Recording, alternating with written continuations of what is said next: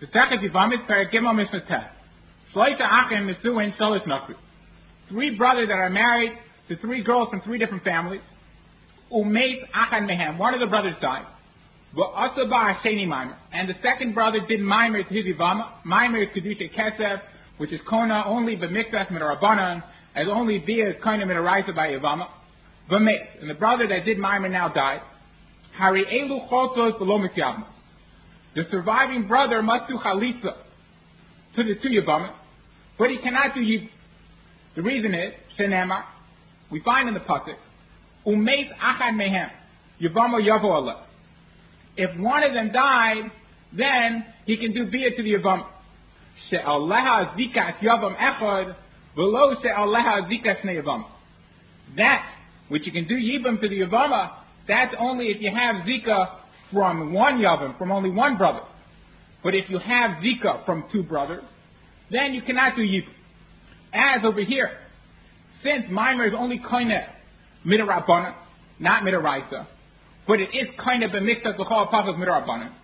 So now this Yavama is falling to you from two brothers. From the first brother, since the second brother only did Maimer, which does not work Midaraisa, but also she's falling from the second brother, since the second brother did a kinyan b'miktas midrabanan. So therefore, it's as if this Yavama is falling from two different brothers, and that we learn from the pasuk is usher to do yibum to her. Now this, of course, is only an esmachta, as this pasuk certainly is not referring to a case like this, since midaraisa Maimer does not do anything to Yavama. We're only learning out from this pasuk b'derech esmachta. But midaraisa, certainly he can do yibum to both, since Maimer is not koine. And to the second Yavama, who is falling only from the second brother, to that Yavama also he can do only chalitza, since midarabanan she is a tzara of somebody that's other to him, so midarabanan he can only do chalitza also to that second Yavama. Rabbi Shimon omer, miyabim le'ezu sheyirtza b'choylus l'shni. Rabbi Shimon says he can do yibum to one of the Yavamas and chalitza to the other. As Rabbi Shimon holds that Maimer is a suffix whether or not it's koine d'oraisa. And if it's not koine d'oraisa, it's not koine at all, even d'rabbanan. So therefore, on the side that the Maimer is koine d'oraisa, so then the two Yavamas are falling to him only from the second brother. So therefore, he can do Yibum to one of them. And then in that case, the second Yavama would not be required chalitza or Yibum, and she would go out with the Yibum of the other Yavam. And on the side that Maimer is not koine d'oraisa, so then it's not even koine d'rabbanan. So then the two Yavamas are falling to him from both brothers. So therefore, in such a case, he would be able to do Yibun to both.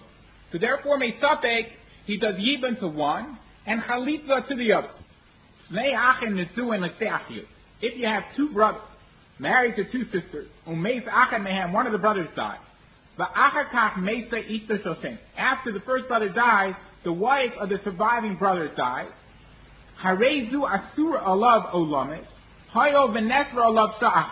surviving brother cannot do Yibum to his Yavama, since at the time she fell to him, she was Asur Mishon Achos Ishto, so that even though now that his wife dies, he is now Mutter to the Yavama, since at the time she fell, she was Asur to him, she is Asur to him forever. Two people that are Mekadesh, two women, as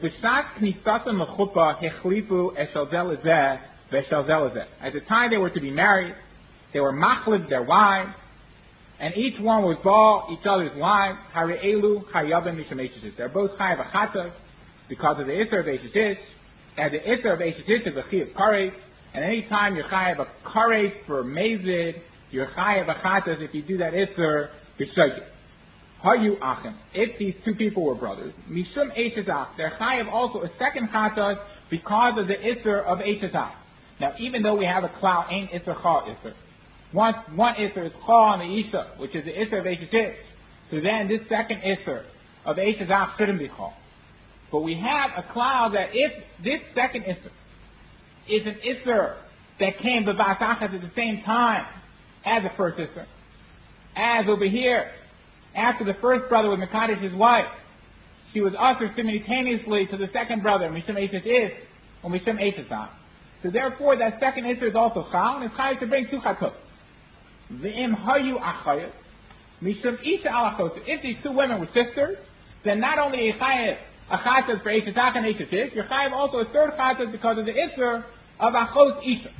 And the Isser of Achos Isha is called an Isser Kola, which is also Chal Al Isser, which is that here, at the time, the first brother was Mekadesh his wife. She was ushered to the second brother, Mishum Eishazis and Mishum Eishazak. That we explained came to Vasaka, so therefore they're both Chal. And when the second brother is Mekadesh his wife, he is now ushered to his brother's wife also Mishum Achos Isha. And not only the usher to his brother's wife, but his usher to any other sister that his wife might have. And that's called an Isser Kola. That just like his usher to his brother's wife, his usher also to the other sisters, so therefore an Isser Kola is also called on a previous Isser. The im hayu nidos, mishum nidos. If the two wives were nidos, they're also chayav a fourth chatos because of the Isser of being boil a nidos. Now this is called an Isser Ma'isiv, and an Isser Ma'isiv is also Chal Al Isser. Isser Ma'isif is that she's being Ma'isif and Isser on herself to somebody she was previously mutter to, which is her husband. So since she's being Ma'isif and Isser on herself, Lagabi her husband, therefore this Isser Nida is Chal also Lagabi her brother-in-law, and therefore it's Chal on the previous Isurim of Eishis Ach, and Achos Isha, and Eishis Is, and therefore her brother-in-law is now Chayev for Chatot. After this Pias Isser, they are ushered to return to their husbands for three months in order to ascertain whether or not they are pregnant. As even though they are mutter to their husbands, since the bia was done, but we have to ascertain whether or not they are pregnant, because any vlad they would have from this Pias Isser would be a mamzer, since the vlad comes from a Pias Isser, which is a Pias Karet. So after three months, if they are not noticeably pregnant, they're definitely not pregnant and they can return to their husband. If the two wives were ketanos and they cannot give birth, so then they can return to their husbands right away. If the wives were bas kohanim, then they are pasul from truma, as the din is that a bas kohen that marries a Yisrael, if her husband dies without children, she can go back to eating truma. But these wives, since they were boil and Isser Kare, they are now considered a Zayna and they are pasul to Kahuna. So therefore, if their husband dies, they can't eat Truma and they also can't marry a Kohen.